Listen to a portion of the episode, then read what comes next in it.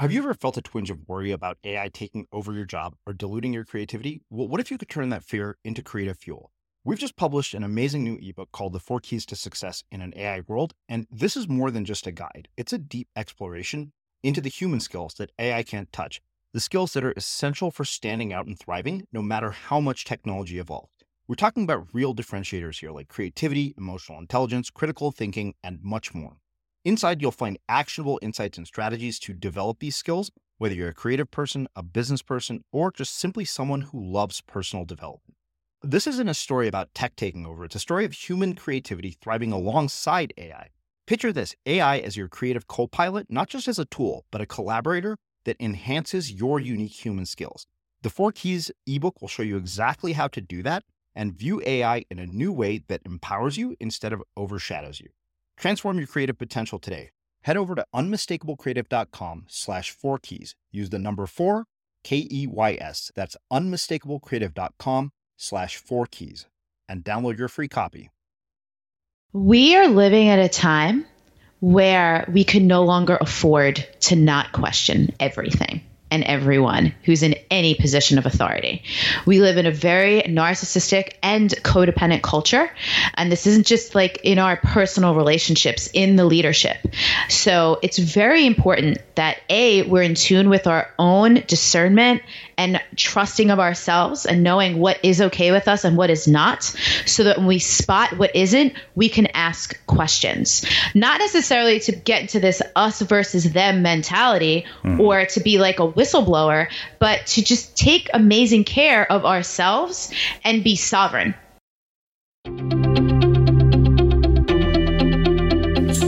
I'm Srini Rao, and this is the Unmistakable Creative Podcast, where you get a window into the stories and insights of the most innovative and creative minds who've started movements, built thriving businesses, written best selling books, and created insanely interesting art. For more, check out our 500 episode archive at unmistakablecreative.com.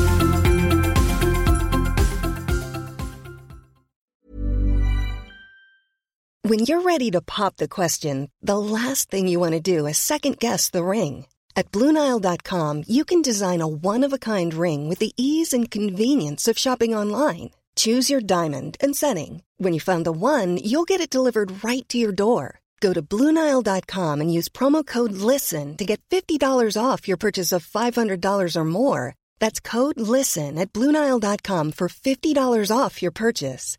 Bluenile.com code LISTEN. Ever catch yourself eating the same flavorless dinner three days in a row? Dreaming of something better? Well, HelloFresh is your guilt-free dream come true, baby. It's me, Keke Palmer. Let's wake up those taste buds with hot, juicy pecan-crusted chicken or garlic butter shrimp scampi. Mm. Hello Fresh. Stop dreaming of all the delicious possibilities and dig in at HelloFresh.com. Let's get this dinner party started. Ryan Reynolds here from Mint Mobile. With the price of just about everything going up during inflation, we thought we'd bring our prices down. So to help us, we brought in a reverse auctioneer, which is apparently a thing.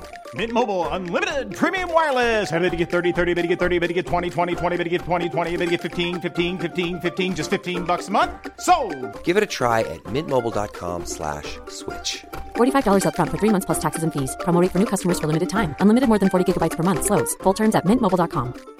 Planning for your next trip? Elevate your travel style with Quince. Quince has all the jet setting essentials you'll want for your next getaway, like European linen, premium luggage options, buttery soft Italian leather bags, and so much more. And is all priced at 50 to 80% less than similar brands. Plus, Quince only works with factories that use safe and ethical manufacturing practices. Pack your bags with high-quality essentials you'll be wearing for vacations to come with Quince. Go to quince.com/pack for free shipping and 365-day returns. Life is full of what ifs. Some awesome, like what if AI could fold your laundry? And some well, less awesome, like what if you have unexpected medical costs? United Healthcare can help get you covered with Health Protector Guard fixed indemnity insurance plans they supplement your primary plan to help you manage out of pocket costs. No deductibles, no enrollment periods, and especially no more what ifs. Visit uh1.com to find the Health Protector Guard plan for you. As creators, we're always on the move. Whether it's a live podcast event, a pop up shop, or a workshop, we're constantly interacting with community, and that's where Tap to Pay on iPhone and Stripe comes in. Imagine this you're at a live event, a listener loves your merch, or a participant wants to sign up for your course on the spot. With Tap to Pay on iPhone and Stripe, you can accept their payments right there and then, right from your iPhone, so there's no extra hardware or no delays. Total game changer. It's not just for creators, any business owner can do this. It's about making transactions smoother and much more personal, growing your business in your way. We've been using Stripe for our products and courses for a long time, and now with Tap to Pay on iPhone, you can take your business to the next level too. So visit stripe.com slash tap iPhone to learn more. Remember, folks, with Tap to Pay on iPhone and Stripe, your business is always at your fingertips. Elizabeth, welcome to the Unmistakable Creative. Thanks so much for taking the time to join us. Thanks for having me. Yeah, so you know, you and I go way back. You have been to one of our events. You've actually been a guest on the show before, and given that you know a lot has happened since you were last here, I figured it was kind of a no-brainer to bring you back for round two and, and grill you with my crazy questions. So. Uh, on that note, I want to start by asking you, what did your parents do for a living, and how did that end up impacting the choices that you have made with your life and your career? Ah, this is a fun, fun question. So my mom has worked in human resources my whole life, and we always joke that so she's like the queen of appropriate behavior. So. Uh, how that affected me is I I'm really rebellious, right? Like I have issues with authority and you know, even because growing up with a religious background as well, like being Catholic, mm-hmm. the idea of so much right and wrong, especially as a woman, especially around a woman's body, and like this is appropriate and that's inappropriate. I am innately a very curious person and innately someone who wants to like go, but why? Mm-hmm. And well, I don't know about that and find out for myself and go my own way and forge my own path. So it's hilarious that my mom has always been in human resources because, you know, I'm my company is called Wild Soul Movement. My book is called Untame Yourself. It's like the opposite of my mom's existence professionally. Uh-huh. However, she's been at the same place for 30 plus years and she has an amazing reputation and of the highest integrity. And what's cool, as I get older, I realize how valuable it is. And probably from having a podcast myself and realizing how interesting people are, I love asking my parents questions about, you know, their life experiences and, and all these stories that I've never heard before. Uh-huh. And it turns out my mom is also just like such a benevolent badass, is how I would describe my mom. like, there's so many things where she's like gone to bat for people, stood up to like higher executives, like said no when other people would have said yes and been out of integrity. So I just have a lot of respect for my mom and and realizing that you can be in a traditional role but still very much have your own authority and integrity and stand for whatever it is that you believe in, even if we differ a lot in our beliefs, where in some cases we do. Um, my dad has been more of a jack of all trades. When I was young, he was in telecommunications. So like as, you know, cell phones were first becoming a thing, my dad would be the guy like building, like climbing the freaking towers and stuff. He used to travel a lot. He also was uh, an athlete. So I think maybe when I was still a baby, he was still playing uh, minor league hockey. Mm-hmm. He had a lot of injuries though. And then he also got into golf. So he's been a golf professional giving lessons. He's worked at country clubs. He coached the high school t- team um, at my high school, the golf team rather. And so I learned from my dad a lot of that you can you can be multi-talented. You can have many different passions and you can pursue many different things. So in a lot of ways, even the way I look, I'm a very very much a blend of both of my parents. Hmm. You know, that uh, sort of aversion to authority and actually channeling it into something that is useful and that willingness to question it. You know, I, I, think there are people who have an aversion to authority but are afraid to question it. And I'm curious what you would say to them, uh, particularly in the case of women, because I think you brought up a very interesting point. Um, you know, kind of takes us back to a little bit of the conversation you and I were having yesterday about the fact that I grew up in a culture where there's, you know, whether anybody admits or not, there's a double standard for how men and women are treated. And, and I'm curious yeah. what you would say to that. We are living at a time where we can no longer afford to not question everything and everyone who's in any position of authority. We live in a very narcissistic and codependent culture. And this isn't just like in our personal relationships, in the leadership. So it's very important that A, we're in tune with our own discernment and trusting of ourselves and knowing what is okay with us and what is not, so that when we spot what isn't, we can ask questions. Not necessarily to get into this us versus them mentality mm. or to be like a whistleblower, but to just take amazing care of ourselves and be sovereign.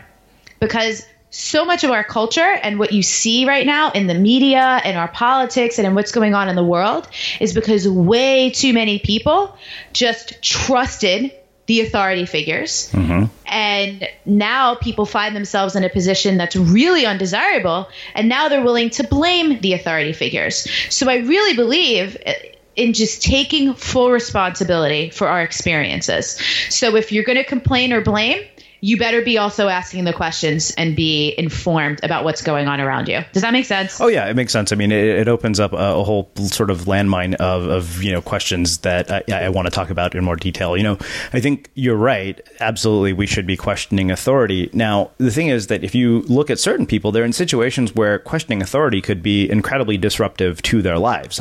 I yeah. can tell you, as somebody who worked in a job where I was, you know, pretty much a subpar employee the idea that I would ever question authority seemed really crazy. And the moment that I did, you know, there was hell to pay. I mean, the, the, the repercussions of questioning authority were much more significant than, oh, you know what, I feel good that I questioned it. Suddenly, you know, I find myself out of a job and, you know, kind of scrambling to pull my life back together.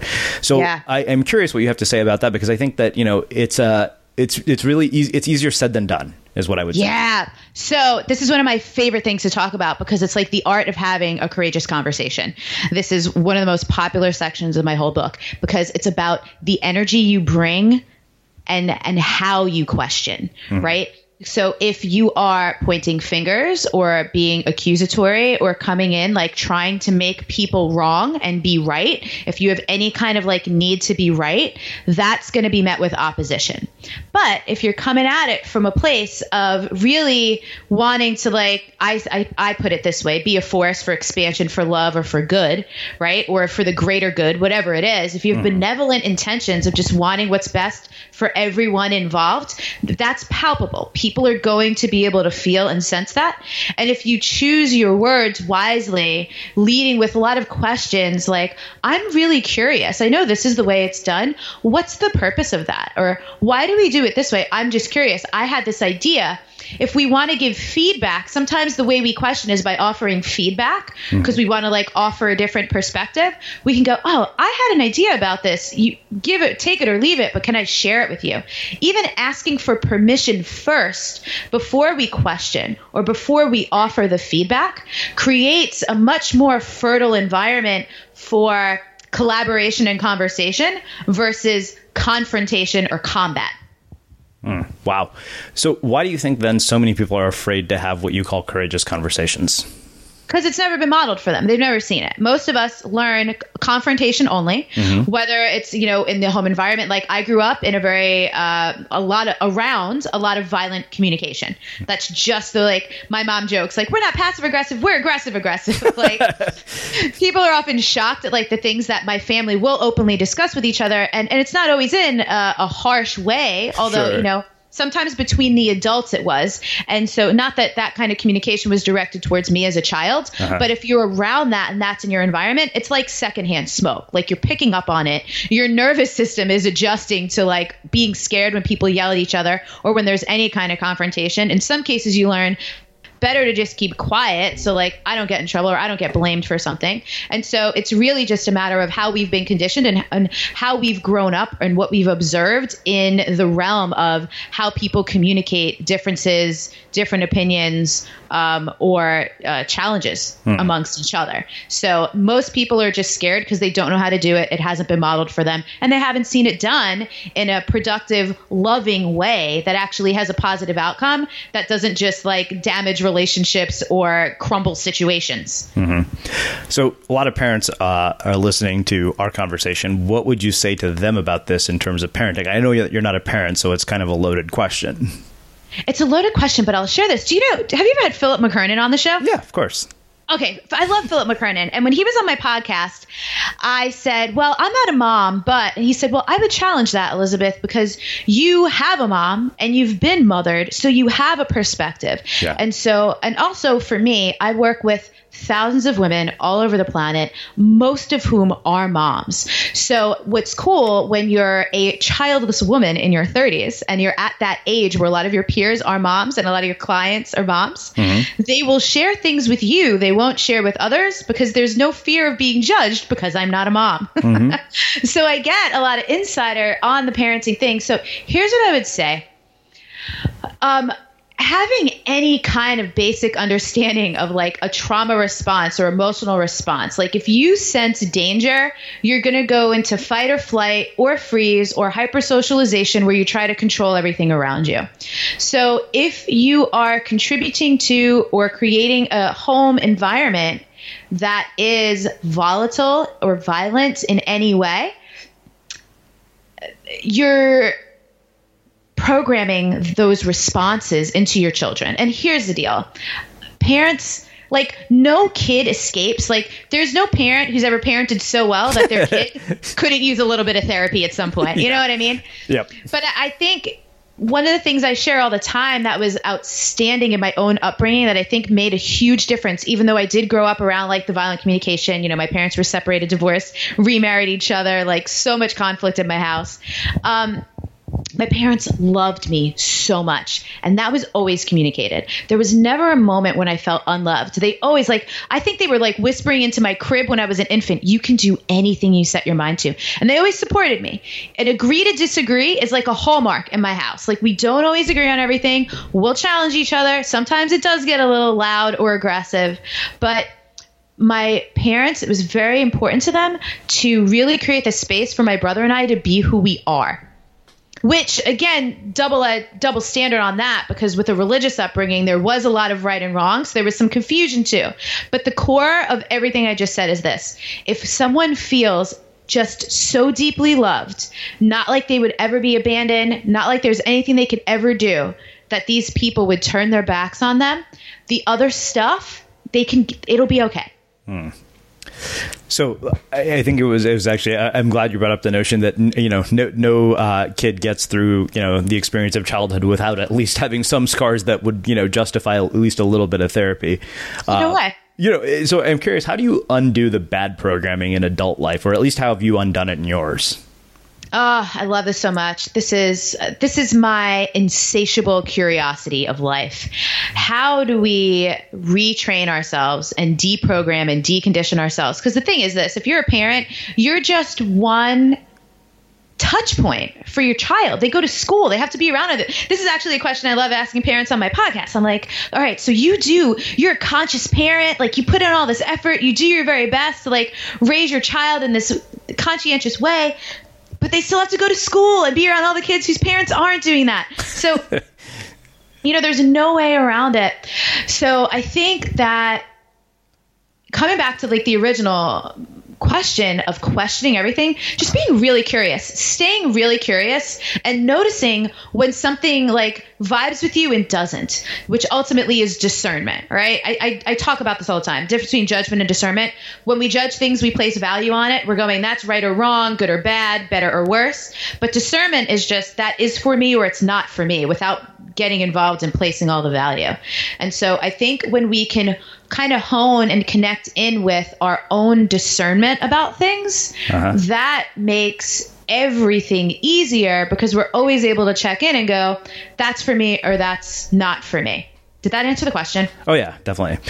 Well, let's do this. Um, I want to have you walk us through how you have gotten to the point of doing the work that you do, um, the trajectory of your career, significant inflection points, um, starting all the way back from maybe the most significant or important jobs that you've had along the way. Yeah. Okay. This is great. Uh, most significant. my first job ever was my first like real job. I was 19 years old. And have you ever heard of Cutco knives? Yeah, totally. All right. Summer 2002, Srini, there were about 20,000 reps in the United States slinging blades, and your friend Elizabeth DiAlto was number 10. Wow. I sold $48,252 of Cutco knives that summer, and it was the best training ever a lot of people will tell you that any kind of sales training is the best training and the reason why is because you just get so okay with dealing with rejection uh-huh. and, and and and working the numbers it's all a numbers game so whether it's creativity whether it's entrepreneurship whether it's dating like it's just about getting in front of more people to increase the likelihood that you get the result that you want. And so I literally called everyone in my high school directory. When I was done with my high school directory, everyone in my brother's middle school directory. Um, and I just was totally cool knowing that I would hear however many no's to get to a yes. Mm-hmm. And I also, while I was in that company, I stayed with them for five years and I went through their management training programs. I was interviewing groups of people like every single day of the week, running training seminars almost every single weekend of the year when I got, by the time I graduated from college, running my own district office. I uh, went to college in Baltimore. And so my territory after college was Washington, D.C. I joked that my office was like the dangerous minds of Cutco. Um, my reps were coming from like PG County, Southeast DC, for anyone who knows the area, not like the pristine areas for sure. Um, and they were they were amazing. It was so fun, and you know, and I grew up in New York, so the diversity was like a home home environment for me, very comfortable and you know competing. And i loved you know the recognition of being able to train people and they could earn more money based on the effort that they put in or even earn awards. And so i would win company trips and i would you know have all these incentives. And so that was a really valuable experience for me public speaking learning how to manage people. I managed and trained my own assistant managers my own receptionist staff. It was like the most valuable training that serves me so much to this day when I got burned out on that, I still I pivoted into like a corporate sales position, which believe it or not, I only lasted a year in a corporate job. it was uh, at a company called Cintas where I was selling uniforms in Manhattan to like nice hotels. So I would go, you know, when you check in, the people in the front desk what they're wearing or the housekeeping team what they're wearing, like that's what I would do. I was out- outfitting those people. One of the coolest accounts I ever had actually was the Nederlander Theater Group. So a lot of the Broadway, I think they have nine of the different Broadway theaters or Nederlander theaters. That was super cool to be like fitting the um, the staff who like helps you and seats you. I'm forgetting what they call those people at this moment, but um, while like hairspray is like they're in rehearsal, so super cool there. But uh, that was where I realized that I can't do corporate. Like to have to show up to a place every day that wasn't my place because with the Cutco job, it was it was always on my own terms. It was my office or it was my schedule or you know whatever, and there was some structure to it. But ultimately, I was building my own thing, even though it was in the framework of a company. But um, yeah, working at Cintas wasn't my jam. I had this boss, this British guy. I'll never forget one morning. You know, you're an outside sales rep, so you kind of come and go. You set appointments, you do your thing. And um, I missed the uh, sales meeting one morning because I couldn't stand these meetings. They were excruciating. And he comes up. We'll call him Rob comes up to my desk. He's like chewing gum and he's wearing this like white button down shirt with no t shirt. So I, I can see his nipples and he's gross. It's just disgusting. He always has bad breath and he comes over to my little cubicle. He's like, We missed you. I'm not going to try to do a British accent. He's like, We missed you at the meeting this morning. And I was like, Is that your way of asking me where I was this morning? I was just like, just ask me what you want to ask me. Like, don't do this like passive aggressive beat around the bush crap. So it really didn't work for me. Yeah. From there, um, while I was in the space of not knowing what I would do next, I always had a passion for fitness. You know, I'd been working out since I was 12, ever since um, it was 1994 when the TLC album Crazy Sexy Cool came out. Do you remember that album? Totally and they were so hot and they were gorgeous. And I remember the video for Creep with their pajamas and they're open and like their abs are out. And I'm like, damn, I want those abs. It was the same year actually that uh, Janet Jackson had, I forget the name of the album, but the song If. I mean, she was just so badass. And I was like, oh, cool. How do I get my body like that? And that's when I started working out. I literally had like VHS tapes from um, it wasn't even Target yet. It was called like Caldor on Staten Island, and like my mom had these purple dumbbells, so I would use those. And so I had this passion for you know fitness anyway, and I had been working out at a New York sports club in Hoboken, New Jersey, and the fitness manager actually asked me, he was like, "Have you ever thought about being a personal trainer?" I'm like, "No, but what does it entail?" Because it was like right at that moment when I was like, "I can't do this sales gig for much longer. What am I going to do?" So I started. I literally took like a sixty percent pay cut to learn how to be a personal trainer. And so I did that from about 2008 to 2012. And right around 2010, in between there, I had started to discover all these people who were doing things on the internet and making YouTube videos and all this other stuff. So I had begun doing fitness things there. And so my original business, once I quit all kinds of working for other people, including being a personal trainer, was online fitness stuff. And even there, it was just like not satisfying enough. And so I don't know, are you into human design at all? Kind of. I mean, I, I don't know. You'd have to uh, define it for me. I, I probably Um, am without knowing it. it's just one of these it's another one of these typologies. So you know you could enter your you know birth date time and place and Sure. something online and it'll spit back out to you some things that might be useful to know about yourself. I'm a manifesting generator and one of the qualities of manifesting generator that is, really resonates for me is we can't do things we're not passionate about. It's very hard for us to show up uh, for things that we're not passionate about. And so for me if i'm not like helping people like that's what i'm put on this planet for. And so even with the fitness i started to realize it was all very externally focused. And even with my personal training clients, like people could be working out, doing everything, eating right, following all the quote rules, but any kind of internal thing that could come up mental, emotional, something in a relationship, finances the internal stuff could just wipe out the physical results so swiftly. And that's what got me really curious about how do I bridge these worlds between like physical, mental, emotional, spiritual, all these things that I'm super interested in. And at that time also was like, and, and the art of embodying femininity in a world that is you know quite patriarchal in its culture. Not not in a man bashing blaming way but like we're kind of cultured to be very masculine and to operate in a very masculine way to get ahead so all these things all added up and I, I think i recommend this book all the time pam slim's body of work because in mm-hmm. 2013 when i started reading that book was how i saw all these things i just described to you actually had completely prepared me for the next phase and doing what i do now Hey, it's Paige DeSorbo from Giggly Squad. High quality fashion without the price tag. Say hello to Quince.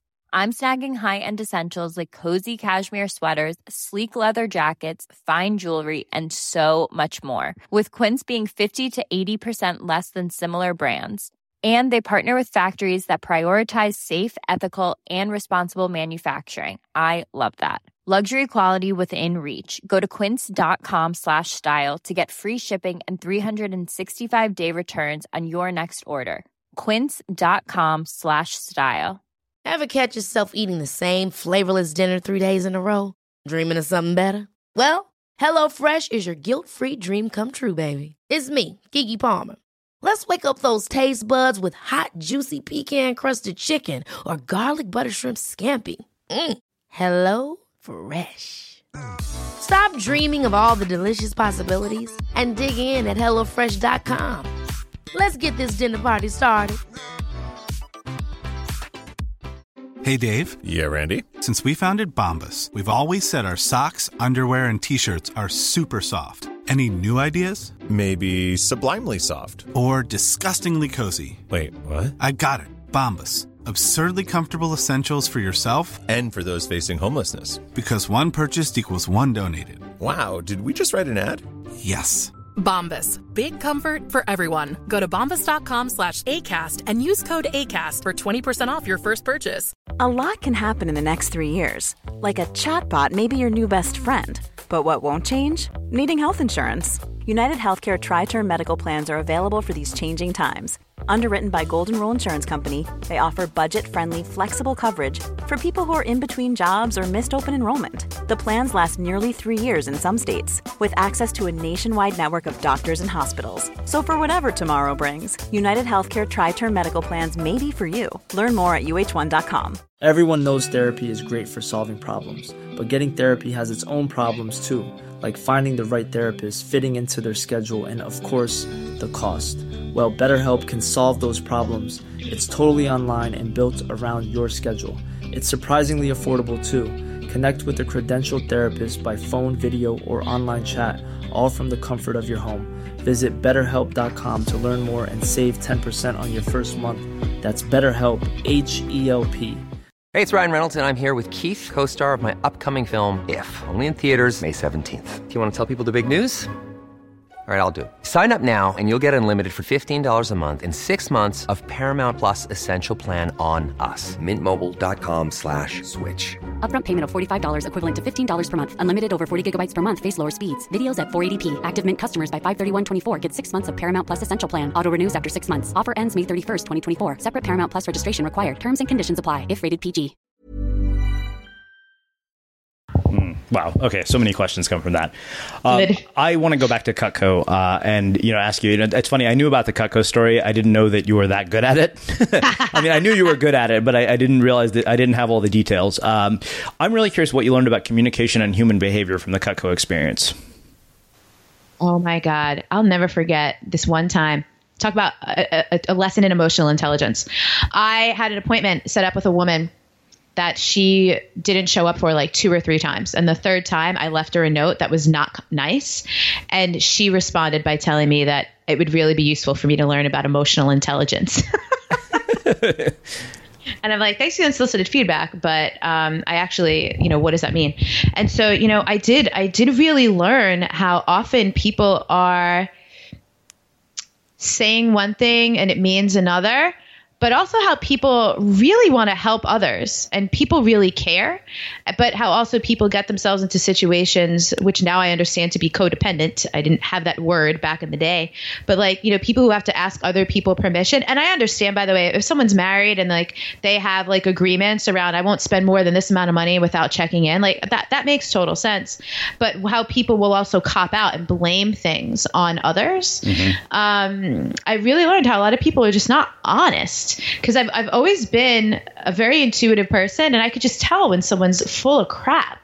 And so, um, but also people love to talk about themselves. People love to be acknowledged. And so and, and i'm such a curious person. So i just learned it was a lot more fun and there was a lot more connection to be had when i could shine the light on the other person not in a manipulative way not in like a give to get way mm-hmm. but because i was just curious. So like when you're being welcomed into someone's home because you would do your knife demonstration in someone's house to like look around compliment things that you actually liked ask questions about things meet people's family take a moment like like connect. And so I, I did learn a lot about connection in terms of being curious and interested in what other people value but not inauthentically, right? So if there's something in someone's house that I'm not interested in, I'm not going to ask about it, you know? right, right. I'm not going to pretend. You know, the, the other piece I wanted to ask you about is the actual selling aspect of this because I, I don't remember where it was, and I remember you you wrote a post on Facebook about this about you know the amount of people who don't know how to sell. I happen to be blessed with a business partner who's a masterful salesperson. Like I did my time in sales, I was pretty shitty at it, but I realized that to this day I still use a lot of the things that I learned. Like I speak in front of audiences, and I'm like, okay, wait a minute, I'm doing what I did in sales here, except in a much more enjoyable context. Uh, yeah. You know, even when you know we did an event, like I literally called every single person personally, and I was like, oh my god, I'm doing the job that I hated ten years ago, yeah. um, but I'm doing it for the thing that I created, which is a totally different experience. But I, am really curious. Um, one, you know, where do you see people go wrong with this, uh, and and you know, how do you become more effective at it beyond just the yeah. number, numbers aspect of it? That's a great question. First of all, you really have to be yourself. Like, show up and be a genuine human being and realize that you're having a conversation with another human being. So, there might be a script or a formula to follow, which, by the way, those are useful because it gets you out of your head. Mm. Like, if there's a framework to follow, you're not you can actually listen to people rather than be up in your head thinking about the next thing you're supposed to say while they're talking. So it's it's valuable to have some kind of training or framework, um, but and also understanding that sales is essentially presenting someone with a solution to a problem they have and empowering them to say yes to that solution. And so uh, for me personally, I always want people, I'm more about educating people that they can figure out like what's going to be best for them. If, if my solution is the answer, great. And if it's not, at least either way, that person is walking away understanding something about themselves or their needs or their desires that they can then do something about. So I think a big aspect of it is you really need to sell something that you actually give a shit about. Yeah. So like you said, when you were making those calls for your event, it was so easy and fun because you cared. It's why you know, with Cutco, I really did see how I was helping families. Like having good knives really does save you time. And it's funny because I'm, I'm in Hawaii right now and Yeah. I've been in a couple different Airbnbs. Uh-huh. Crappy knives are the worst. I have Cutco knives because John Ruhlin was a guest here and he sent me two of those. They're fucking Yeah. amazing. They're amazing. You don't realize how much time you save, and you got to Yeah. be careful now, right? Yep, totally. So, and how much effort you save, all kinds of things. So, um, you you really are helping people. You're saving people time. You're giving people more time with their family. You're making something easier, or you're making something more enjoyable, something they already enjoy doing, more enjoyable, and saving the money in the long run. So that was super fun for me. I could get into it. I could be passionate about it. When I was selling uniforms. I just wasn't into it. I didn't care. It wasn't improving anyone's lives. And in some cases, it was outfitting people to go to jobs that they hated, which was like a challenge for me. I wasn't into it. Now that I do things that I'm passionate about, I know how much my work helps people. And now that I have years under my belt of doing it and like how many hundreds of comments and responses and things of like that have me crying my face off from people who my work has been able to help, like I, I'll do this till the day I die with so much passion and enthusiasm. And, and, that's what I really think the best quote sales strategy is genuine enthusiasm and giving a shit because that is magnetic. People want like I've had you know the movie when Harry met Sally Mm-hmm. like uh, Laura Belgray, who I know you've had on the show, she's like, your marketing strategy is like, the, I'll have what she's having effect. People just, it's magnetic because you like yourself and you enjoy what you do, and people want that. People crave that. And when it's an embodied thing, they're like, how do I do that? You know? Mhm. So the other thing is, depending on whatever is the product, um, understands that the product sells itself. Like you get to demonstrate, you get to show uh, how this thing, you know, really works and walk your talk. So, you know, being in integrity and being in alignment is another really great sales strategy. So I, I answered it from like some left brain and some right brain Sure, yeah. perspectives. Did all of that make sense? Oh yeah, it does. I mean, I, I have a question about the left brain, right brain thing, but we're going to get to that later. Um, Yeah. You know, one of the other questions I had for you is from your time as a personal trainer. What did you learn about changing human behavior? Oh my God. People, there needs to be a compelling event or a compelling reason for most people. A lot of people won't do something to actually change unless they're A, in enough pain that they're willing. It's almost like they've hit rock bottom and they're no longer willing to tolerate the pain. Or there's a reason. So, you know, when I was a personal trainer, I had a lot of brides. One year, I think it was 2009. I think I trained 14 brides that year Mm-hmm. Nothing's more compelling than photos that are going to be in your house for hopefully the rest of your life and being like the center of attention. Uh, for some people, it's a health thing, or their doctor told them, you know, this, it's either medication or this, you know? So there has to be a really compelling event or a really compelling reason. I notice, and I know you and I just had a conversation a lot about habits, Mhm. and I think it comes back to the thing that we were just saying about sales. Really has to matter Yeah. really has to be significant and important enough that it compels a person to show up and be consistent with something that at first might require a bit of willpower and quite a bit of effort until they can get into that like second nature place. Hmm, wow. Okay, so I, I want to go back to the left brain, right brain thing because one of the things that has always struck me a- about you and your story is that, uh, you know, I know you and I have had conversations about intuition and, and you know, what I often will label as new age bullshit, um, which it's not in a lot of cases. But you're, to me, the, you, you know, you're this interesting paradox because I know that you've also got this very sort of left brained, you know, logical, you're making shit happen balanced with this very right brain sort of intuitive, heart centered approach to how you do things. And I'm, I'm curious how that balance occurs. Like, how did that even happen?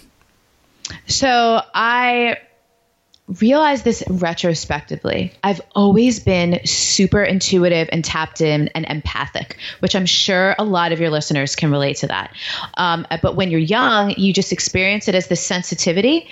And in some ti in some cases, uh, depending on the people surrounding you or the environment you grew up in, you might be shamed for that, or for some people, it actually is encouraged. But most of us learn to kind of shut that down because it appears to be weak or makes us high maintenance. And so most people are not cultivating that from a young age. and again, since our culture is like very linear, right? We need to follow the rules, go advance through the grades, get the right answers on the test, do the job interviews, like follow the instructions. This is the way it's done. Follow this, and you'll be successful.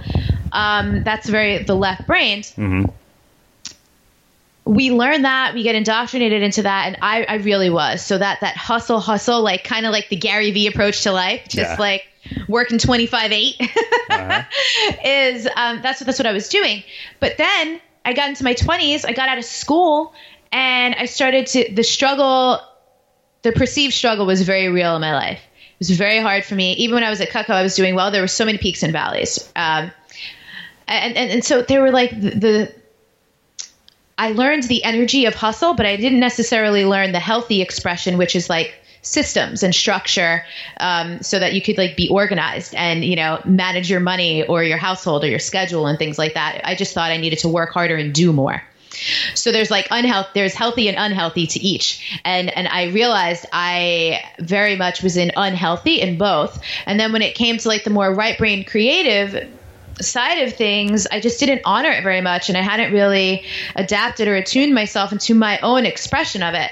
And I think that's where a lot of like uh, the new age bullshit comes in because when people are getting into like the right brain creative or even into like self help or spirituality, Uh-huh. when people bridge into spiritual bypass, which is using the very practices that are supposed to be helping you to deny what's actually going on in your world or to bypass like the reality of certain situations, um, it's not productive. So we need to figure out the healthy and unhealthy balance. And, you know, for me, for many years, I was someone who had to learn the hard way. So the fact is, I got my ass kicked enough to realize that I had to find a better, I don't like the word balance because balance implies 50 50 and it's never 50 50, mm-hmm. but to realize what's, what's the better harmony. What's the better application for me?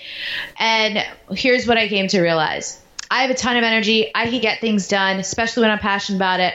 I can go all day, like nothing will stop me. I also could be very impulsive, and there's a difference between impulse and intuition. Took me year, like honestly, Srini, I didn't really get this and start to use it to my advantage until last year. I was making so many impulsive decisions, and then having to clean up my messes on the back end. And one of the reasons why is because as I was like hustle, hustle, hustle, get it done, just keep moving forward. I would make these impulsive choices and then later on be like, oh man, that wasn't the best choice. And what I realized is when the impulse hits, that's when I need to just slow down and pause and like tune into my intuition, however it is that I do that. It's different for everyone.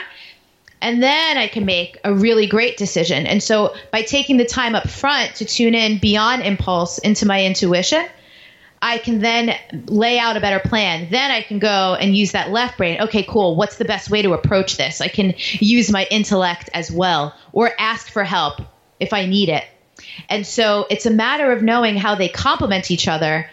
And it's different for everyone, but in general, the the harmonization between system structures and when to apply hard work and you know impulse intuition creativity imagination and and how to like dance between the two in a way that continuously moves you forward and is making progress Wow. Okay, so one other question comes from this. You mentioned peaks and valleys, and there's no way I was going to let you get out of this conversation without talking about the valleys because you asked me Oh, about yeah. mine. So I'm curious, one, what yours were, and more importantly, how you pulled out of them. Yeah, so this goes back to my mom from the conversation earlier. Luckily, having at least one like steady, consistent parent with a good income, I was very fortunate to have a safety net. There were, I mean, I couldn't even count for you how many times I was like a little short on my rent, or I knew like I wanted to do a program or a training or something that I knew would help and I would call my mom and she would really, really, really help me out for, during all the times when I just like was not making enough money.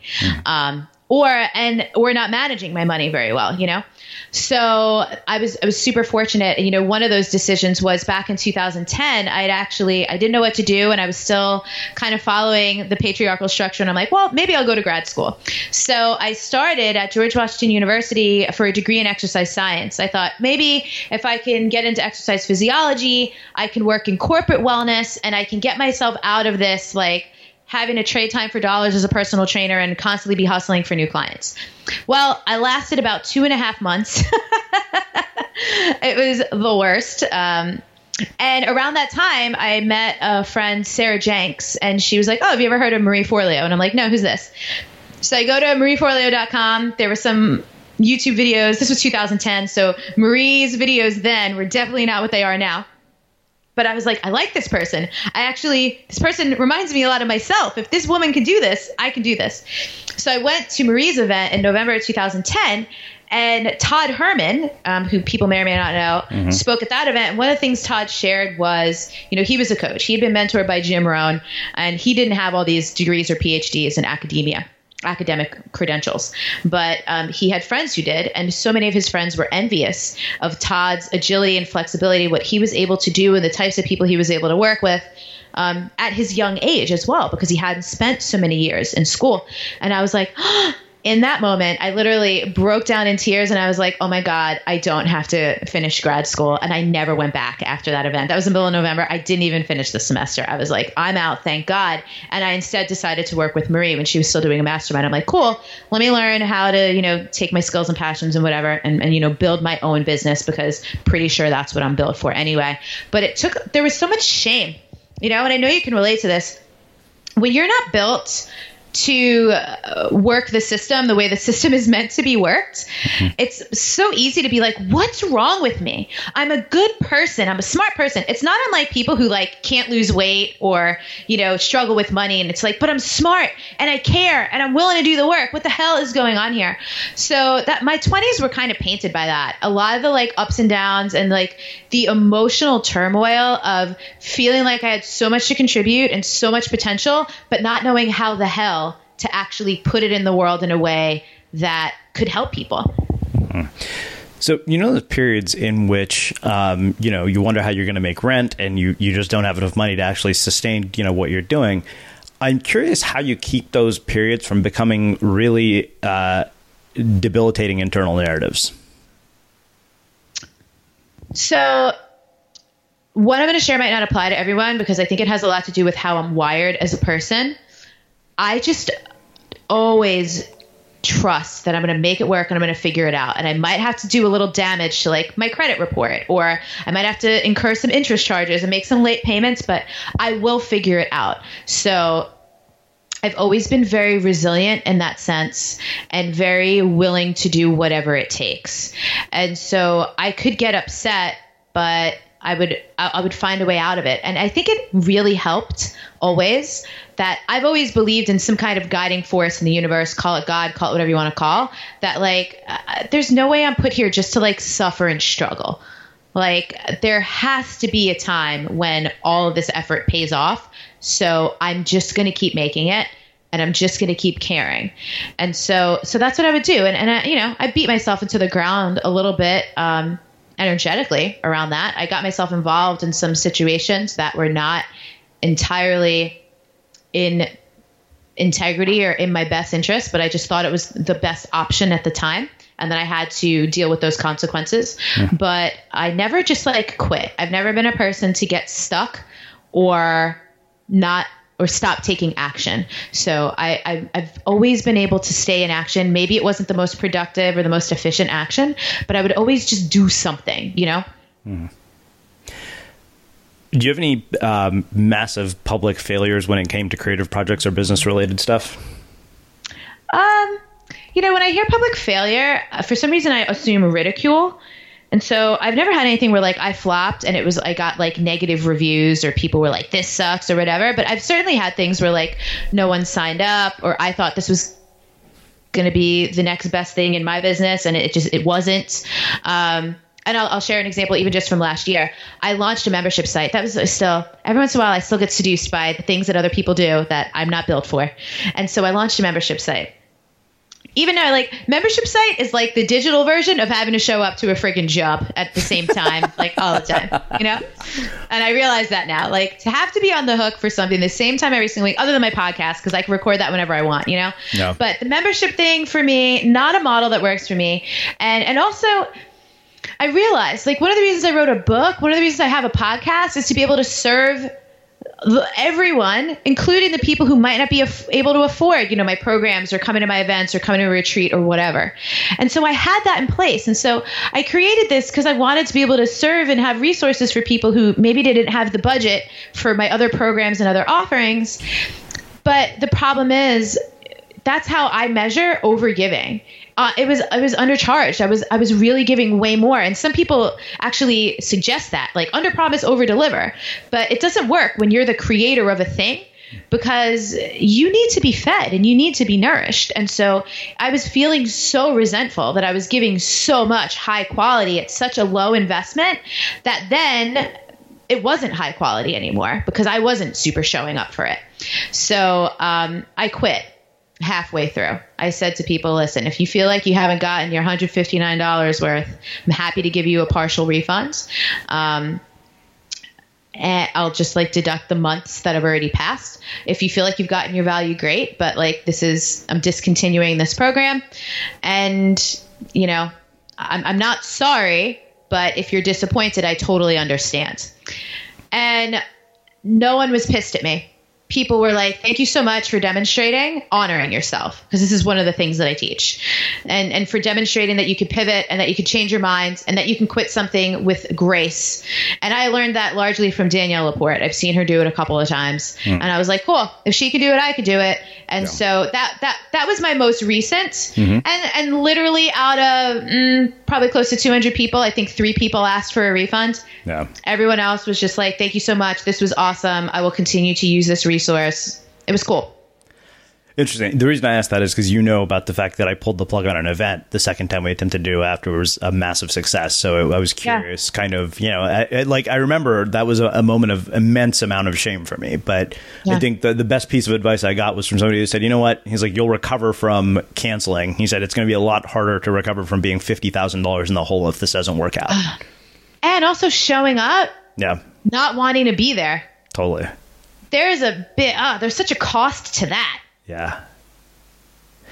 So I, I want to finish our conversation by asking you about the you know comment that you made on body of work and how this idea of this is what I'm going to do for the rest of my life emerged from what you've read. And I'm curious how people find that. I mean, you know, for me, I think it, it really comes down to this entire ethos of unmistakable, but that was a process of iteration and discovery and trying things until I realized, yeah, this is it. This one word is kind of the defining ethos of everything that I do.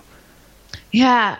I believe that a lot of it has to do with realizing that everything you've done up until now has been training. To find the thing.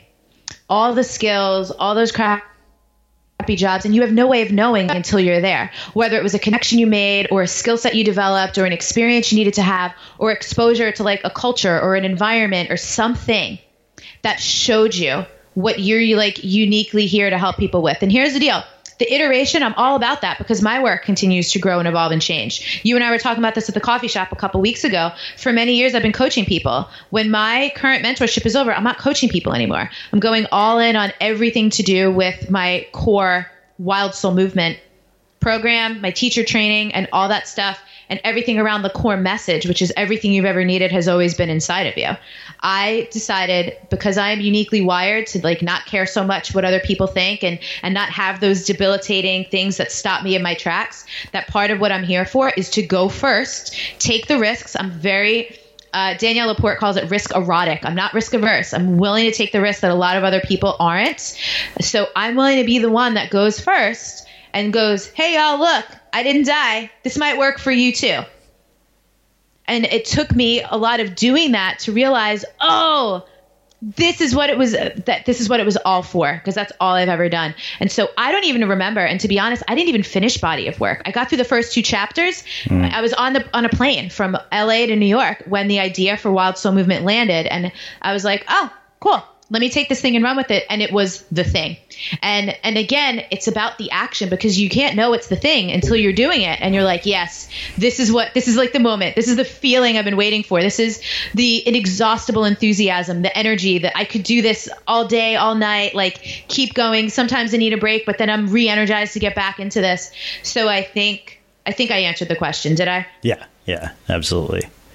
Well i have one last question which um, I, i'm sure I've probably asked you this at one point or another, uh, considering you were on the show a couple years ago. But uh, this is how we finish all of our interviews. What do you think it is that makes somebody or something unmistakable? Uh, commitment to being themselves. The only thing any of us have that sets us apart from anyone else is that we are literally a one of a kind, unique human in all the different ways um, energetically, emotionally, physically, creatively, the way our mind works, our consciousness, our intelligence. Like, we're very unique. And so I think that's the only thing that makes anyone unmistakable is that they really just are one of a kind. Mm. And how they choose to apply that, though, will determine whether or not the world gets to experience you as unmistakable. Mm. Well, uh, I think that makes a very fitting end to our conversation. Where can people learn more about you and your work? WildSoulMovement.com. Cool. And for everybody listening, we will wrap the show with that. Thank you for listening to this episode of the Unmistakable Creative Podcast. While you were listening, were there any moments you found fascinating, inspiring, instructive, maybe even heartwarming? Can you think of anyone, a friend or a family member who would appreciate this moment? If so, take a second and share today's episode with that one person because good ideas and messages are meant to be shared. Planning for your next trip? Elevate your travel style with Quince. Quince has all the jet setting essentials you'll want for your next getaway, like European linen, premium luggage options, buttery soft Italian leather bags, and so much more.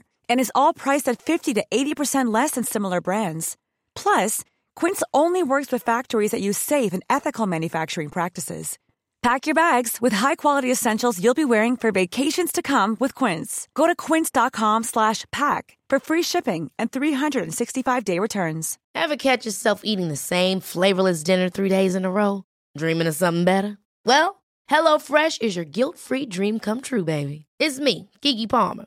Let's wake up those taste buds with hot, juicy pecan crusted chicken or garlic butter shrimp scampi. Mm. Hello Fresh. Stop dreaming of all the delicious possibilities and dig in at HelloFresh.com. Let's get this dinner party started. Even when we're on a budget, we still deserve nice things. Quince is a place to scoop up stunning high end goods for 50 to 80% less than similar brands. They have buttery soft cashmere sweaters starting at $50, luxurious Italian leather bags, and so much more. Plus, Quince only works with factories that use safe, ethical, and responsible manufacturing. Get the high-end goods you'll love without the high price tag with Quince.